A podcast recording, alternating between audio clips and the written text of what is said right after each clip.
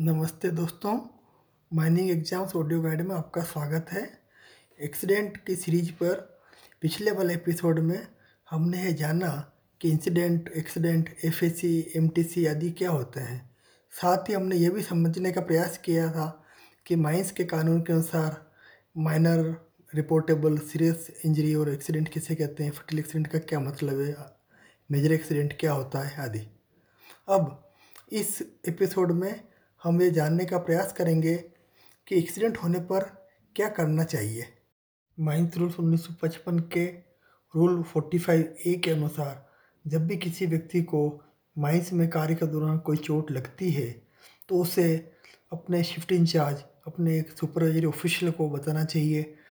यदि वह व्यक्ति जिसे चोट लगी है इस हालत में नहीं है कि वह स्वयं अपने अधिकारी को बता सके, तो जो भी व्यक्ति सबसे पहले इस घटना को देखता है, इसकी जानकारी में यह घटना आती है, उसका यह कर्तव्य बनता है कि वह अपने अधिकारी को इस घटना की सूचना दे।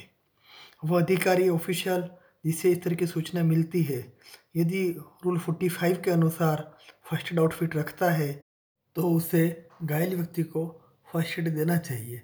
यदि उसके पास फर्स्ट एड आउटफिट नहीं है तो वह अतिशीघ्र ही इसकी व्यवस्था करे एवं घायल व्यक्ति को फर्स्ट एड दिलाए। यदि उस सुपरवाइजरी अधिकारी की राय में घायल व्यक्ति की हालत ऐसी है कि उसे शीघ्र ही मेडिकल टेंशन यानी कि डॉक्टरी सहायता की ज़रूरत है तो इसकी व्यवस्था करेगा। चाहे तो डॉक्टर को तुरंत बुलाने का अरेंजमेंट करे या उस व्यक्ति को अति शीघ्र ही वो डॉक्टर के पास हॉस्पिटल में पहुंचाने की व्यवस्था करे। माइनिंग मेट जो कि सबसे जूनियर लेवल का अधिकारी है और अधिकांश समय अपने कार्यक्षेत्र में वर्कर्स के बीच में ही रहता है, उसको एक्सीडेंट के समय में ड्यूटी दी गई है। रेगुलेशन 47 के सब रेगुलेशन 6 में यह व्यवस्था की गई है कि माइनिंग मेट को जैसे ही किसी एक्सीडेंट की खबर लगेगी वो तुरंत ही उस स्थान पर जाएगा और वहाँ का निरीक्षण करेगा और वहाँ के रेस्क्यू ऑपरेशन का सुपरविजन करेगा। साथ ही उसे इस घटना की जानकारी असिस्टेंट मैनेजर या मैनेजर को रिपोर्ट करनी रहती है। MMR के रेगुलेशन 44 के सब रेगुलेशन 8 में यह बताया गया है कि माइंस में सीरियस इंजरी या फटल एक्सीडेंट होने के स्थिति में माइंस मैनेजर यथाशीघ्र एक्सीडेंट की साइट पर जाएगा और वहाँ का निरीक्षण करेगा। वह वहाँ की रेस्क्यू ऑपरेशन की व्यवस्था के साथ साथ में उस साइट का एक प्लान बनवाने का भी इंतजाम करेगा और साथ ही उसके बाद में किसी असिस्टेंट मैनेजर के थ्रू या स्वयं वह दुर्घटना घटित होने की परिस्थितियों और उसके पीछे के कारणों की जानकारी के लिए इंक्वायरी कराएगा। रूल 29 क्यू के अनुसार माइन मैनेजमेंट यानी कि माइंस मैनेजर, एजेंट या ओनर उस क्षेत्र के संबंधित वर्कमैन इंस्पेक्टर को भी खबर करेगा जो कि घटना स्थल पर आएगा, वहाँ का निरीक्षण करेगा एवं उस घटना के बारे में जो प्लान बनाया जा रहा है, स्केच बनाया जा रहा है, उस पर हस्ताक्षर करेगा। रूल 29 वी के सब रूल 3 के अनुसार हर एक एक्सीडेंट की इंक्वायरी रिपोर्ट को सेफ्टी कमेटी में भी डिस्कस किया जाना चाहिए और सेफ्टी कमेटी उस पर अपने रिकमेंडेशन देगी। माइंस में किसी भी दुर्घटना में माइनर इंजरी होने पर उस घटना का पूरा ब्यौरा सेक्शन 23 के सब सेक्शन 3 और 4 के साथ साथ रूल 76(2) के अनुसार फॉर्म के में एंट्री किया जाता है और इसकी एक कॉपी वार्षिक रूप से हर वर्ष 20 जनवरी तक चीफ इंस्पेक्टर को भेजी जानी है।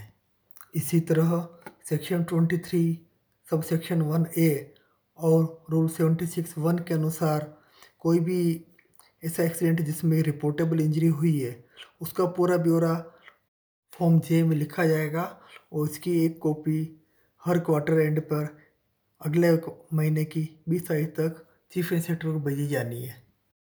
फॉर्म J और K में दो महत्वपूर्ण column classification of accidents by cause और classification of accidents by place of work हैं।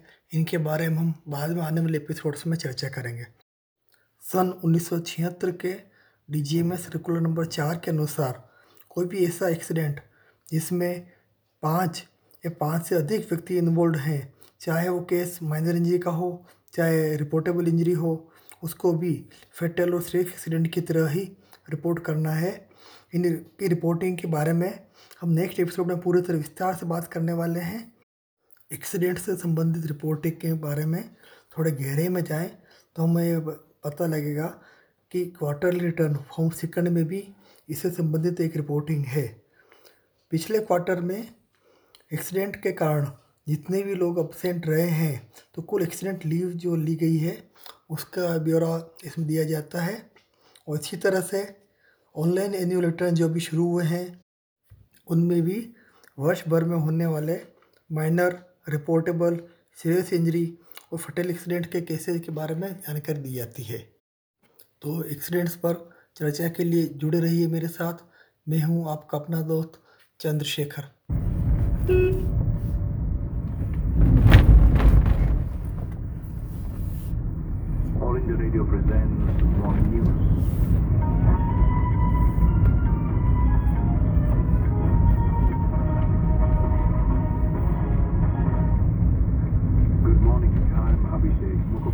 Prime